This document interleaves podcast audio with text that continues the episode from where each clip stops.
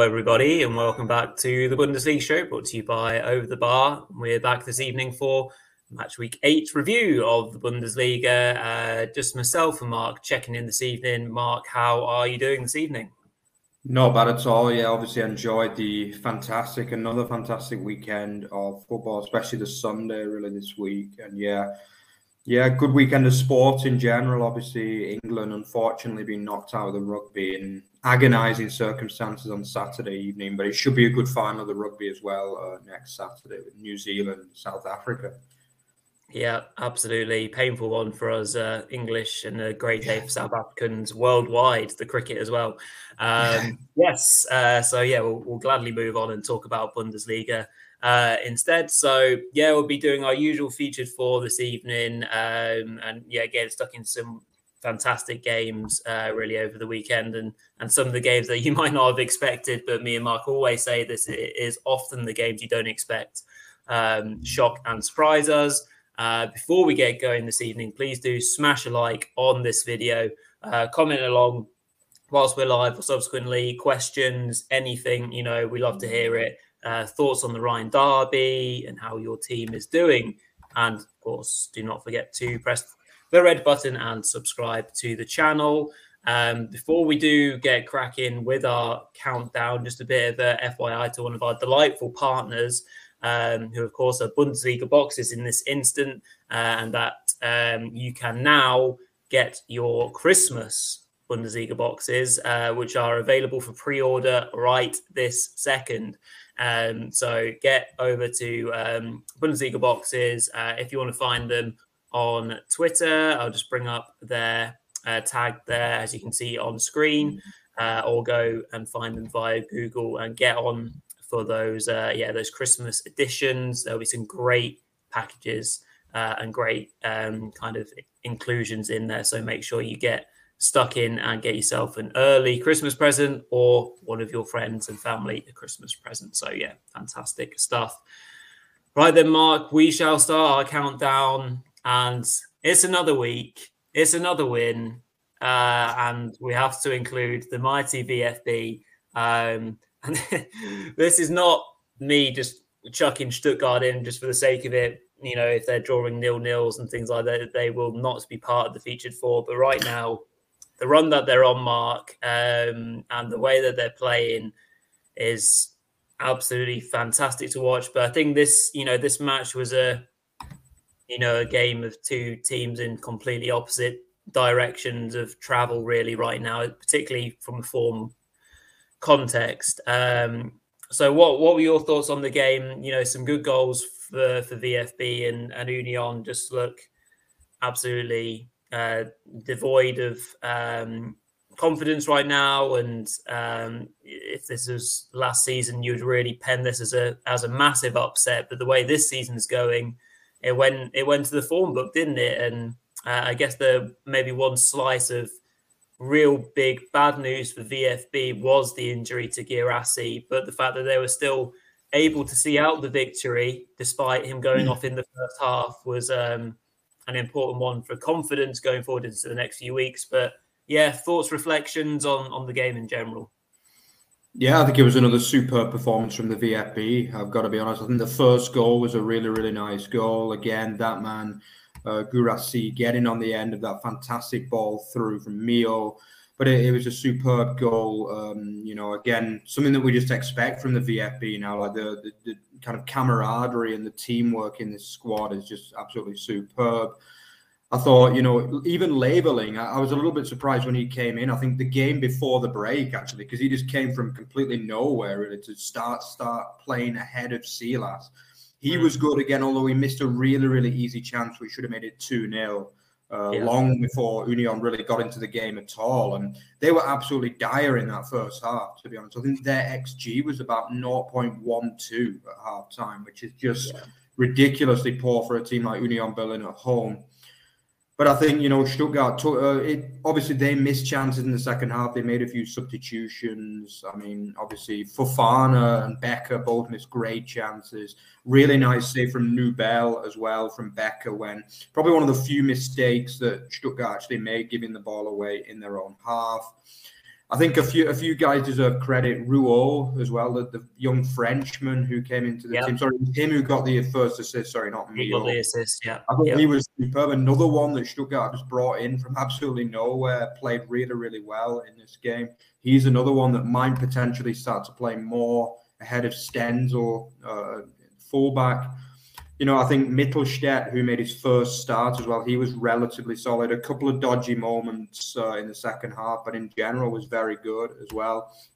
Then obviously Silas, good to see him finishing off for you know a relatively rare goal, but the, these goals do are coming a bit more often again this season, aren't they? Like in the past.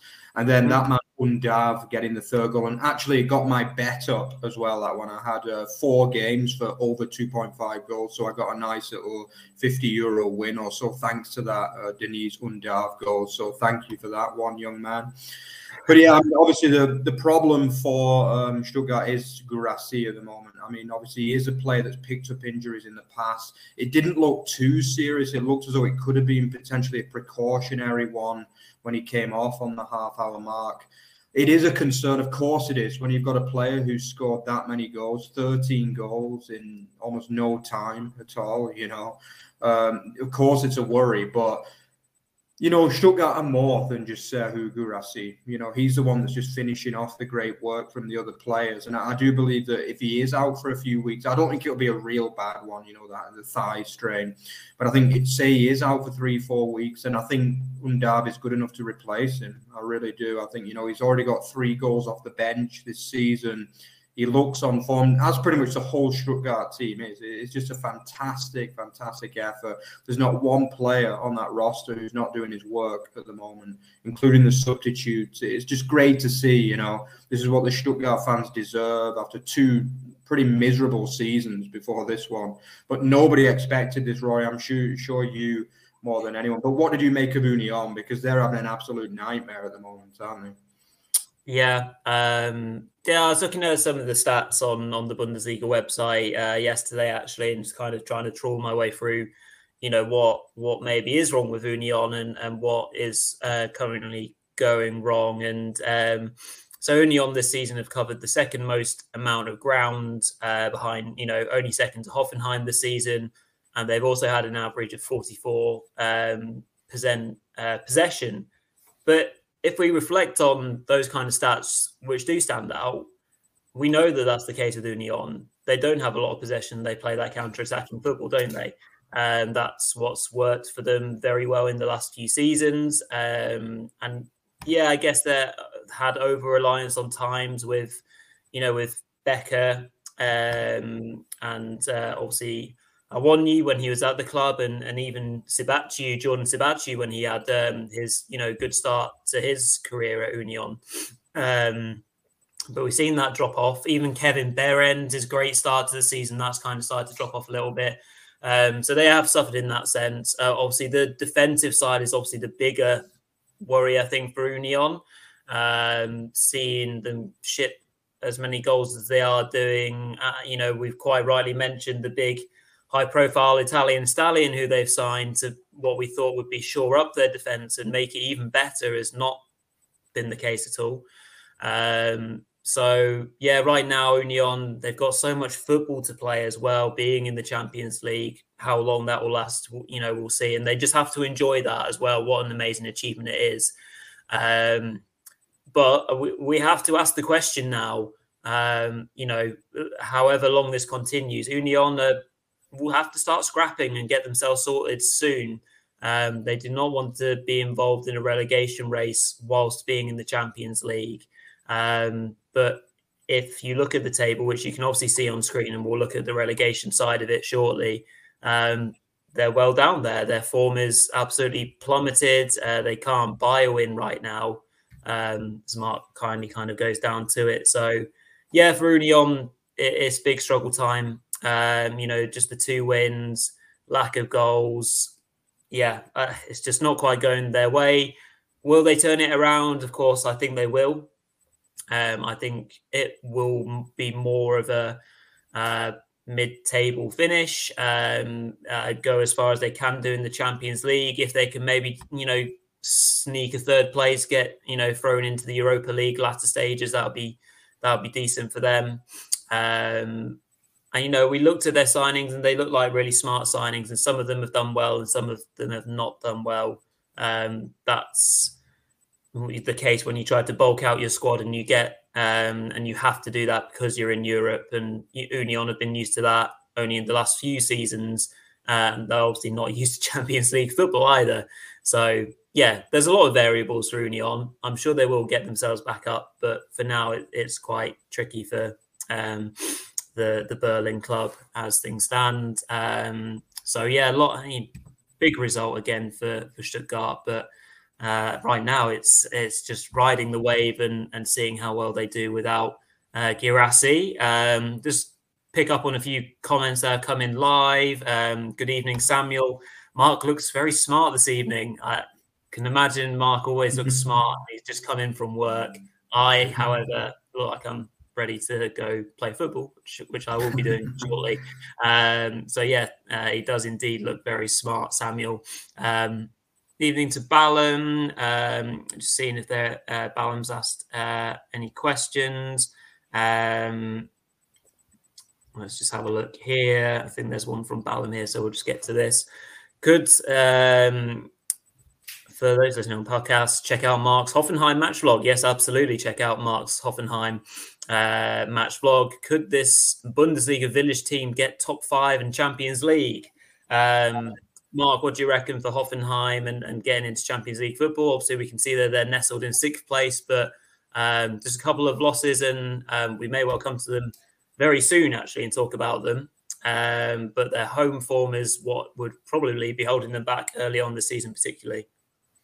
Yeah, I think it's just the defense. As you can see, 14 goals conceded in eight games. They're great to watch. You know, they're great going forward, and they've had a lot of great uh, attacking performances. But defensively, at times, they look really weak, and that's what they've got to sort out if they want to get European football. I think Champions League is definitely too far, but I think uh, Europa League is possible if they can sort that defense out. Yeah, absolutely. Um, Another comment from Samuel: the FCA win at Heidenheim was the big result of the weekend. Yes, me tend to agree with you, Samuel, and you may well see that uh, shortly as we work our way down our countdown. Um, Ballum's asked, "Can Stuttgart keep this up?" Well, I think we're, the the big question is obviously Ballum how how well do VFB last or, or do without uh, Serhou Guirassy bagging in those goals. Um, comment from Christian. Christian S. Guirassy is injured, so I doubt they will keep it up. Um, so yeah, in, interesting thought there from Christian. Fingers crossed they do. Um, commenting from Danny, obviously a, a VFB um, supporter and, and regular um, viewer of ours. Have high hopes for Undav. Yeah, what have you made of Undav, Mark? Quickly, just before we move on. Um, I, I mean, I also had high hopes for him upon us signing him. What have you made of him since he's come in? I've really liked him. I really have. Like, I think that double that he got against Cologne, which I think is the only game that Guirassy hasn't scored in, that, that was a massive double. That was because that was probably you know not the best VFB performance, but they ended up scraping a win that day due to Undav. I mean, that was a really nice header as well uh, to win the game. Yeah, I think he's just generally looked good. It's not only his goals, you know, he's not Guirassy, you know, but he, he, is a good player, and I, I, don't think he's a bad deputy at all. If it, if Ballum is correct and he's out for two weeks, so that's that's going to be two matches out, then I, I definitely don't think it would mean that Stuttgart are going to start losing every week just because Guirassy isn't playing for me. Yeah, yeah, absolutely. Yeah, we we shall see how he gets on. But yeah, generally speaking, really enjoyed his his play so far. He's got good movement as well. Um, so yeah, we'll see how we get on. So yeah, good good start to our countdown. So moving on to our third uh, most exciting game of the weekend, uh, and a chance to reflect, Mark, on um, the Frankfurt sides who have managed to find. Well, maybe some goal scoring boots at the very least, scoring three away to Hoffenheim in a in a big win and, and a comeback win as well uh, after going 1 0 down very early doors. Um, so yet another Beier goal for Hoffenheim. Obviously, one positive maybe to come out of the match for them was his, um, you know, his finish and and how he took the opportunity from a long ball from from Baumann.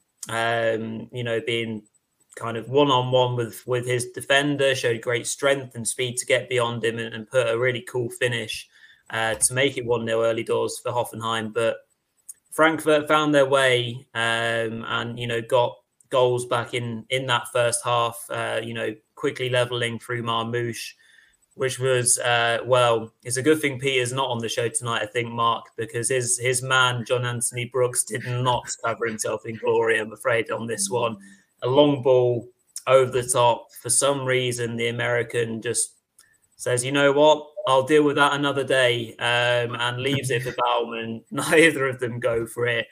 Now Marmoush swoops in um, to finish to make it one-one, and they they took the momentum from that, didn't they? Um, another goal for uh, Ansgar Knauf, making it two and two for him, sliding in at the back post, um, getting on the end of a shot slash cross. let you uh, make your own minds up about um, effort there, but really good um, from. And I'll come back to him in a little while as well. And obviously their big signing mark as well, Ellyes Skhiri getting the third. Um, more good play by Chaibi as well, actually. Some nice interchanging and, and they're a bit of luck, but it fell nicely for Skhiri to slide in. Um, and Frankfurt held out, you know, in the second half, a couple of chances for Hoffenheim. The free kick from Skov was a good save. Um, and there's a header from Bulter as well late on from a corner. But otherwise, Frankfurt did did a great job. So again, uh, I mean, two assists for both the goalkeepers, Mark, and that's the first time that's ever happened in Bundesliga history. Um, what what did you make first of all of um, you know Frankfurt and Marmoush leading the line and maybe offering a bit more than what Ngankam has so far this season? Yeah, I think I've mentioned a few times on the show, and in the little that we've actually talked about Frankfurt, it's mostly been on the prediction show that we mentioned Frankfurt actually. But I have mentioned a couple of times that I think Marmoush is far far better um, to deputise for Jessic Ngankam, who is, for me, just not a starting striker in the Bundesliga by any stretch of the imagination for any team, let alone a club as, you know, that have had a very, very good period in their history the last four or five years, Eintracht Frankfurt. But yeah, it was a lot better. And he, he did, despite, as you mentioned, I mean, Joshua Anthony Brooks was absolutely dreadful in this game, actually. He really was. Like, he'd already made a mistake before Hoffenheim got on the score sheet, and they only scored after five minutes, and that just seemed to basically ruin his confidence, to be honest. And he actually got hauled at half time as well, yeah. and I, that's not going to be a forty-five minutes that um, last long in his memory, that's for sure. But yeah, Marmoush did really well. He finished well, and that's what he can do. Marmoush. He's not always the most consistent player, but I do believe if he's given like five, six games starting then he can definitely score goals as a number nine striker. And he did that. He finished well. And after that, I thought it was a really, really dominant and professional performance from Frankfurt. I think both me and you, Rory, had tipped Hoffenheim in this game, and obviously they mm. started really well. By the way, Beier is a player that I'm really, really enjoying I think he's a stonewall cert to be starting for Germany as number nine in, in summer. I really do. I think wow. he, he looks class. I really do think he's not the most fashionable striker in the world, but those big gangly legs, like they always manage to find. Do you know what I mean? They've got quality, and like he turns defenders inside and out, and he usually finds a finish as well. And you know, in his breakout season, he's already got six goals in eight games. Like that is impressive, like really, really impressive. But yeah, aside from that, Hoffenheim didn't really have the best day. Grischa Prömel missed a couple of chances at 2 1 which could have brought potentially Hoffenheim back into it. But I think, yeah, probably one of the men you've got to be mentioning is Knauf as well. He had a he's had an awful run of form for over a year now, basically. But the last two games, he's finally come back into something like, and that's very, very timely for Frankfurt as well because they've been really, really struggling up top this season so far. And I think this was definitely their best attacking performance of the season. I think, as you mentioned before, you've already mentioned his name, but I think that man Chaibi has got to be mentioned as well. He had a good game, uh, yep. a rare start for him. I think Buta looked a little bit back to his best as well, and Max, like they were offering a bit more width than what we've seen so far this season from Frankfurt. And you know, things are looking a little bit better from them. If you just have a look at the table, they're actually up to seventh now, which they, they'll take after what has been largely an uninspiring start from the Frankfurt team. But I think things are just starting to get a bit better for them at the moment. Obviously, five goals in two games now, which is more than they managed in the previous six. Yeah. And I think, um, you know, obviously they've got Dortmund this weekend, and that's going to be a real big test for them. I think, you know, to see if they really have improved and you know they, they'll believe they can run Dortmund close uh, in at home in this game in the Commerzbank Arena, and yeah, I'm looking forward to seeing how that one pans out. Yeah, absolutely. As you say, you know, just maybe starting to find their their way, particularly in front of goal. But um, I guess one thing that we haven't really given them credit for, because as you say, we've not had them featuring too much in the featured four, is that they've been very stingy at, at the, their own, you know, nares. You can see not many goals conceded at all. So we do have to give them credit uh, in that sense. You know, William Pacho, who's come in, um, you know, Robin Koch, uh, and you know other players like that. Obviously, Buta and Tuta, as you've mentioned. So you know that's definitely a positive to take. They didn't have Kevin Trapp for this match. They had Grahl who came in, uh, obviously got himself an assist, um, but you know made a couple of able saves as well. Uh, and so yeah, definitely some positives for Frankfurt to take. They will be a work in progress this season, 100% under Toppmöller. Um, and I hope he gets given time to kind of shape a new, you know, a new Frankfurt and have players that you know want to build under him and you know be there for the you know for the future. We all knew last season that there was lots of players who wanted out and they wanted new challenges, which is fine. But you know, uh, as a result, I think we're going to see a different Frankfurt side. Um, you know, this uh, this season. Um, right then, so I think that's uh, game number three covered. Um, so we shall move on gladly to our second most entertaining game of the weekend. And of course, it was the Rhine Derby, a huge derby, um, you know, at the weekend. And it was a first win of the season uh, for the hosts, FC Köln, uh, as they came, uh, well, they came over the the Gladbach Challenge uh, via um, two uh, Kainz penalties and a third uh, late goal from Waldschmidt um, after Elvedia given Gladbach a little bit of hope, um, you know, uh, in into the second half. But Mark, this was, um, you know, this is an emotional, uh, you know, rivalry in Derby, and it's one that you know is well documented, and we've done our Derby Day Dive-In on it uh, which you can find on the channel if you want a little bit of history behind this derby. Um, but what did you make of some of the, you know, the big calls in this match? Uh, start start you off with the first penalty for uh, for Kainz. I guess the the main question is for me is that because um, the defender, and I'll have to remind myself, it was Kone, wasn't it? Uh, was so close to the efforts do is that mitigation or is just everything given handball these days? It's you know obviously there's no charge about intent anymore, is there? But what what are you feeling about decision number one? Yeah, I think again nowadays you've got to think: Do I think it should be given, or do the do the rules say it should be given? And I think for me, I don't like this rule of like very very close handballs given.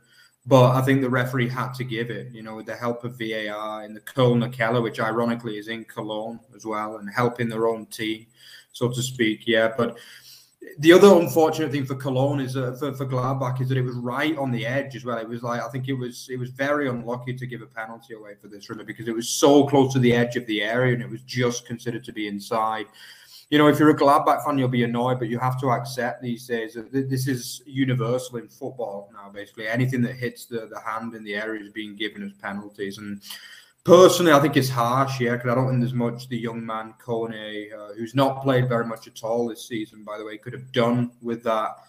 Uh, but yeah, it was given and it was well dispatched by that man Florian Kainz for one 0 And to be honest, after that, for the for the luck, I guess the luck that Köln had had, they were very unlucky not to be two 0 up though Köln mm. uh, because they hit the post twice through Chabot, hit the yeah. underside of the bar, which was very unlucky with a really nice header at the back post, and then Waldschmidt went even closer with a really really nice strike from distance that hit the post, rolled across the line, and somehow didn't go in. That that was brutal for Cologne because you know the, that first half they were brilliant. Actually, that's by far, far, far the best they played this season. That first half, and I thought they were really good. It looked like a Cologne side of old to me. You know that we'd seen in the last two seasons, especially two seasons ago, and to a lesser extent last year as well. It was energetic. Waldschmidt was probably the man of the match for me. I thought he was superb. He was very, very unlucky not to get on the score sheet well before he did. And then, lo and behold, right at the start of the second half, they ended up finding themselves level, uh, Gladbach, didn't they? Which it just looked like, no way is this happening, you know, because the first half, Gladbach basically went AWOL, to be honest. They, they offered mm-hmm. absolutely nothing. Cologne should have been two or even three nil up at half time, in truth. And uh, next thing you know, it's one all through an Elvedi header, poor defending from the corner, really. And, you know, that's been something that Cologne have done too many times this season.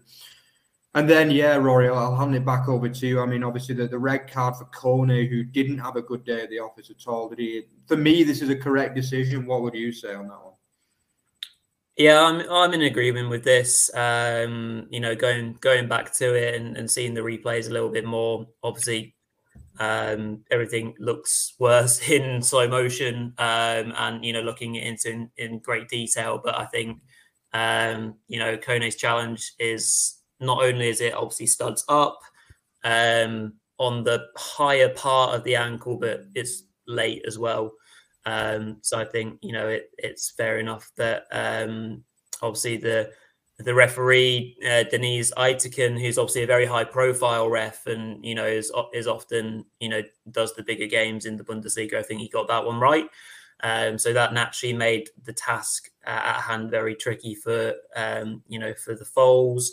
Um, but yeah, after that, um, you know, after that point, it, the game obviously goes on, um, and then we get another penalty, um, and I think the um, yeah the decision around this in terms of being a penalty, I was fine with. Um, but lo and behold, we have drama nonetheless with the penalty being taken, Mark, because it had to be taken twice. Um, the first effort from Kainz was, uh, well, it was pretty poor. It was a bit of a Panenka high up, and um, obviously Nicolas in net just palms it over. Uh, but then, obviously, very quickly we go back to it after a check, uh, and it might have been given by the linesman to start with. Is that he came off his line too early? So, what are your thoughts on this one, Mark? I felt that this one was a lot more harsh, and I was finding it difficult to agree with. But again, if you're a stickler for the rules, you say he's come off his line early, so it has to be a retake.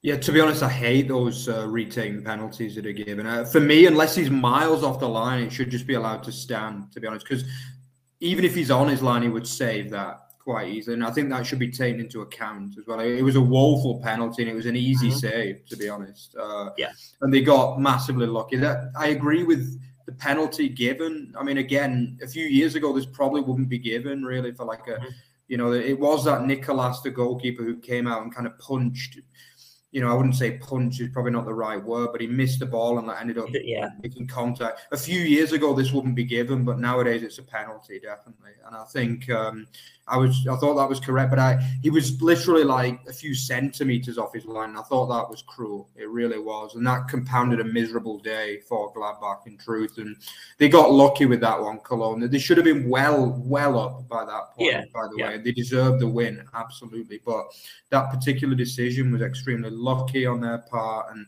obviously, Kainz took the second penalty away, no problem. And that basically killed the game and killed Gladbach's hopes. Waldschmidt obviously did end up getting his goal, which was a similar strike, obviously, at the other end. And this time it did just about creep inside that post, and he deserved his goal. Probably man of the match for me, Luca Waldschmidt. And he is the man that you know, he's probably the one quality attacker that they've got. I mean, Kainz hasn't had a good start to the season, and you know, he's looking a little bit past his best these days. I'm not sure exactly how old he is, but he's been around a fair while, I think. So uh, he might be a bit past his best, although he did well to eventually get the two penalties. But Waldschmidt is probably the one of little quality in that Köln attack, to be honest. And if he starts to play well, like he did in this game, then you know they might have half a chance. He obviously he's playing in a slightly different position. Traditionally, he's a number nine, but these days he plays kind of behind Davie Selke, who basically Selke is just simply up there as a battering ram, basically these days. You know, we know yeah. he's not going to score goals, but. well, yeah, that's, that's very true. And obviously, Mark Mark Uth was back on the bench. Uh, I'm not sure how how often he has been back on the bench in terms of his recovery from injury. Maybe he'll get a chance to reignite his his form because he, you know, the partnership that he had with um, Anthony Modeste was so great to watch, wasn't it? When they were both yeah. flying, um, so maybe they'll be able to get a little bit, you know, sh- more sharpness up there. But obviously, they can't guarantee that with with Mark Uth. Um, but yeah, very well earned and first victory for Cologne. Will it kickstart their season as as Balam's alluded to uh, in in the chat? Um, and will it push them, you know, away from danger? I think they've got an awful lot of work to do. It's all very well being up for a massive derby at home. Um, you know, some of the um, the fireworks and the pyro in in you know at the home end and the ultras end was amazing to see. Um, and um, yeah, so interesting, interesting game there for sure. Um, so yeah, absolutely excellent, and um, yeah, actually, I think yeah, it was well deserved for Cologne, but I also felt like Gladbach almost lost it in a sense as well, which is what my my partner girlfriend picked up on as well. So credit credit there for the comment. Um, Gladbach actually had an XG of 0.11 as well. So yeah, Gladbach did not offer too much, and they've been behind in seven of their eight games this season. Gladbach, so they certainly like to do it the hard way. Um, I think you've got to question Seoane's future as well, to be honest, because I mean, it's not, it's not. Let's be honest now. I think we, for a few weeks now, we've been saying that you know their season can go either way, but the last two results and performances just haven't been good enough. You know, obviously they've had the bottom two teams, Mainz and uh, Köln. They've only taken one point, and they were lucky to get that one point against Mainz as well. In truth, and I, I, just feel as though Seoane, I like him as a manager, but I'm not sure the Gladbach's his kind of club. It, he's more of a kind of fashionable manager. Do you know what I mean? Seoane is like a kind of luxury manager, I would say. And I think Gladbach, they want a man of the people. And I don't think Seoane is that man. And I like him. I really enjoyed his work that he did at Leverkusen, but he's going to be under big pressure after that performance against their arch rivals. And for me, if they don't win the next game, I, am not sure whether we'll be seeing him roll out uh, for week 10, to be honest. Yeah, yeah, we'll see. The pressure will definitely be on on that man individ- uh, individually. Uh, so the game of the weekend, as you can see, it barely fits on our screen. There was so much going on. So Heidenheim two, FC Augsburg five. Um, quite a comeback from um, the FCA. So Heidenheim uh, ran into a 2 0 lead mark um, in, in the first half. Uh, obviously, the first goal, set piece, whipped in by Beste, um, then put back into the danger area, and Kleindienst was there, like all good strikers, to, to prod in from close range. So, not the best. Uh, from Augsburg's point of view, defensively, um, but really um, well worked from Heidenheim, and you know they're proving that they can have all sorts of different ways of scoring goals. But then they doubled their lead seconds later. Um, you know, really good work by the right back Traore to cut back and find a ball for Beste to really precisely find the far corner. Um, you know, not a powerful finish by all means, just really accurate and, and well placed to make it 2 0. And at that point, Mark, you're thinking, yeah, I mean, it's going to be another great day for the newcomers, Hyde and Heidenheim and uh, Augsburg maybe are just not not here, not willing to fight, even being uh, you know under new management. Um, but yeah, uh, after that, uh, we got well the first half comeback at, at, the very least. I'll hand over to you for this and um, uh, first emergence for one of their new their new men um, in in Tietz because I thought he had a really good impact on the game and maybe his best performance in an Augsburg shirt. Yeah, by far, I think. Yeah, for me, this was just classic. It was literally just classic Bundesliga. This game, I think, you know, in any other league, you look at this game, and you think, oh, I'll give this one a miss on Sunday evening. You know, I'll watch uh, the David Beckham documentary or something like that. But not in the Bundesliga. These games often end up being the best games, really, and it didn't disappoint again. This was a superb game of football. Really, I really enjoyed this one. As you know, Heidenheim. Obviously, it's a in the end, it's a poor result, but it, it was still a. They had moments where they were really good in the game, and as you say, they started brilliantly. Kleindienst already on three goals for the season. He looks good enough to make the step up into the Bundesliga with a smart finish. And then Beste is just the best. You know, he's he's ready to be in my team of the season. If the season finishes tomorrow, he's in my team of the season, no question. I think he's been no absolutely superb in every match, pretty much so far. But yeah, after that, it was about Augsburg, wasn't it? And that man Tietz, who let's just say he was very, very underwhelming in the three or four games he played before this one. But you know, he, he got the deflected goal, which got Augsburg back into it. This was woeful defending, by the way. Yeah, you know, like off the corner, he's left in acres of space, and he just volleys it in via the deflection. Heidenheim have got to, for all the good attacking play, they've got to uh, tighten up at the back because they are conceding too many goals, and that that is a concern, definitely. But the, the goal of the match really after that, wasn't it? And it was good play again from Tietz, and he, he laid it off to Pedersen, who also hasn't had the best start to the season himself, who you know curls with, a, with the outside of his boot, an absolute beauty past Muller. Uh, my favourite finish that one as well. yeah, the outside curler with the left foot. It was a really nice finish, and at that point, you know, the, the celebrations from the Augsburg team, you, you, saw a lot of team spirit that we'd not been seeing for quite a while in Augsburg, actually. And you know, obviously Enrico Maassen's, the end of his tenure was nothing short of a disaster, really, in, in many ways. But what Jess Thorup has done over the, obviously over the international weekend, he, he's instilled a belief into these players, and they, they look like they enjoyed the game, to be honest. You know, and they scored another good goal as well, despite, let's be honest, woeful goalkeeping from Muller, who, yeah. I'll be honest, hasn't really impressed me that much since he made the step up after a long, long career in the second league. He he doesn't look Bundesliga standard, unfortunately, so far. But there's still time to change that. But obviously, it was well finished by by far uh, Augsburg's best player, Demirovic, who's barely put a foot wrong all season, mm. despite uh, Augsburg's underwhelming form before this game. Then the second half, you know, obviously Heidenheim a couple of hard chances, but I think that the fourth goal was lucky. Basically, it was just pure luck. It was again poor yeah, defending. It was. Uduokhai. He didn't know anything about it. Basically, just hit him, and Beste, for all his good attacking, couldn't quite keep it off the line in this case, and that was pretty much the game at four two. Then obviously another handball penalty. We seem to see so many of these, which was really, really well tucked away by Rexhbecaj.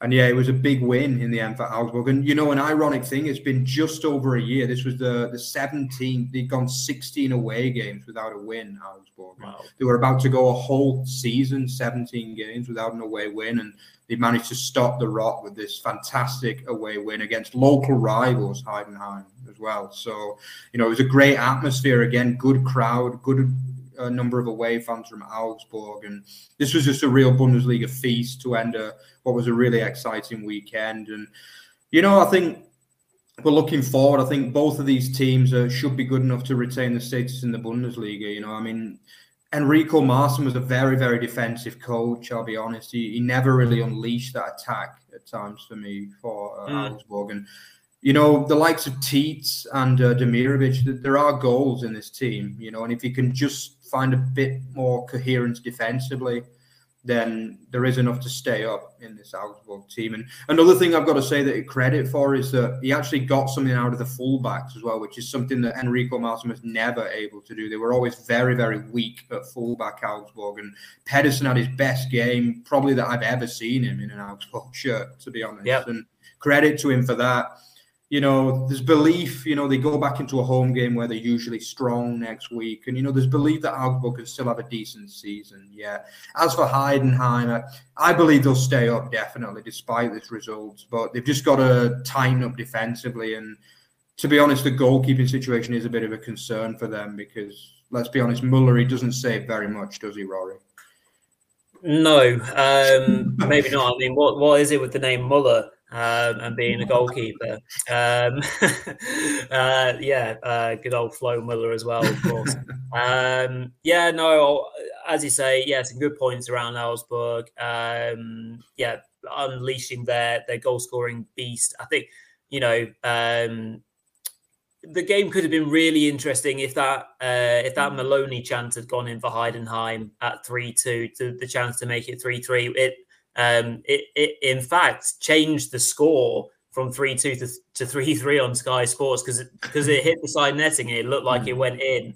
They changed yeah. it straight away to three three. So I I thought um, it was a bit of a strange reaction, him like kind of holding his hand and screaming because it looked like he'd scored. Um, so yeah, if that went to three three, I think that would have been a really interesting yeah. game from from there on in. But yeah, as you say, the Uduokhai goal was a bit yeah, it was a bit lucky in terms of how it went in. But as you say, Mark, uh, Heidenheim they've got to tighten up defensively. Um, you know, from open play crosses, set pieces. Um, you know, as good as they are from the attacking point of view of them um, from set pieces. They've scored half their goals from set pieces this season. So it just goes to show that they have got different ways that they can score goals, but it's quite easy to get them back against them.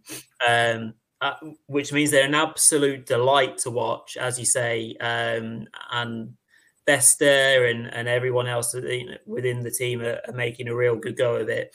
Um, but yeah, maybe just tightening up a little bit would be um, a little bit more uh, advisable. Um, so yeah, some some interesting uh, games to to cover there. So obviously, with no Peter here tonight, we'll we'll just kind of go over the the best of the rest uh, in slightly more detail uh, this evening, just to kind of cover everything else that did happen this weekend because there were goals of plenty in in lots of the other matches.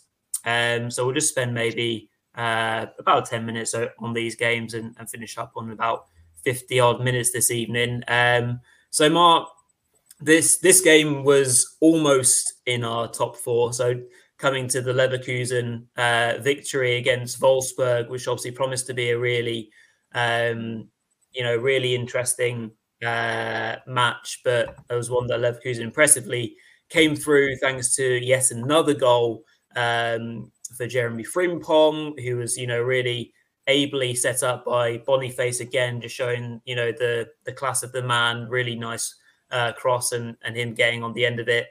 Um, but there are still chances for for Wolfsburg in this match, and eventually they got themselves back level through a pretty scrappy goal uh, through Maxence Lacroix. Um, good to see him on the score sheet, and then. Uh, maybe the turning point, but seeing Florian Wirtz subbed in to the game on on the hour mark, um, Two minutes later, he's not really involved in the goal because it's great play from Frimpong to set up his his best pal, the other flying fullback Grimaldo, who smashes in yet another goal. Um, and it's enough to get them over the line. Frimpong maybe should have had another goal as well. Um, and there's two big chances right at the end for Meyer as well, Mark. So um, just quickly as we're reflecting on these, yeah, another big win for Leverkusen as they go from strength to strength. Yeah, you're running out of superlatives to describe them. To be honest, I just think they're such a good team, and uh, as I've mentioned before, I think if if Leverkusen are going to drop points, it's going to be in these games after all these many many international breaks that we have these days. And this was a tough fixture, to be honest, to come into. And I thought, you know, Wolfsburg are hit and miss. They're not a perfect team, but they've got quality, especially individual quality in the team. And obviously, the fact that Adli started ahead of Wirtz, which is always a bit of a worry. As good as Adli is you, you still want Wirtz out there, and he proved the difference in that second half for me as well. Again, you know, but it's very difficult when you've got when you've got so many international players. I mean, Wirtz played in the US two games this week. It's tough, you know and obviously Palacios down in South America. They had uh, Boniface in Africa. It's really hard when you get all those players coming from all over the world, and this was a big win. More, more so because of the fact that a lot of the players have played all over the world in the last ten days or so. And I think I was impressed with them. They deserved the win. You know, yeah, what more can you say? Grimaldo is just turned out to be possibly, along with Boniface and many others, to be honest, he turned out to be signing of the season in this uh, Leverkusen team, and you know more good management as well from Alonso to turn it. And yeah, Stanisic made his first start as well uh, on loan for yeah. Bayern. That was an interesting one. He, you know, proves that they've got strength and depth in the team. And yeah, it wasn't the best performance this season, but it was good enough to be a, a strong Wolfsburg team. Yeah. And yeah, Stanisic is starting, but you have to also say that Hincapié is not even ahead of him. That's quite yeah. interesting, I, I thought, for me, because obviously the back three has been Tah, Tapsoba, and Kossounou so far. And then you throw in, as you said, Stanisic, you still got Hincapié to bring in. Um, yeah. So interesting because Hincapié was one of their better players last season as well. Yeah. Um, and, you know, really sought after this this window. So interesting one there. Um, what else did we have? Friday night football, uh, a close run thing uh, as BVB got themselves an important win. Still not firing on all, on all cylinders, Dortmund, but just a bit of quality from Emre Can and, and Julian Brandt enough to get them over the line. Uh, fair play to Werder. Blocked as many shots as they could do, but not enough quality at the at the right end. And of course, Füllkrug playing against his old team. Um, another important win for Freiburg, just starting to get themselves going, as you can see in the table, starting to climb upwards. Um, so yeah, obviously Bochum going ahead through a super super effort from Passien. So if you've not ca- caught any uh, highlights, make sure you catch that goal. A long uh, raking diagonal is volleyed in by uh, by Pacienza past uh, Atubolu in net um, for one 0 but Freiburg, through the quality of Grifo, um, got themselves back level uh, through Ritsu Doan's header and then the penalty, uh, which he converted against Baumann. And that was enough to get Freiburg over the line. Um, and then Darmstadt as well uh, gave RB Leipzig a good run uh, for their money, but two goals for Loïs Openda, um, getting the earliest goal of the Bundesliga season so far.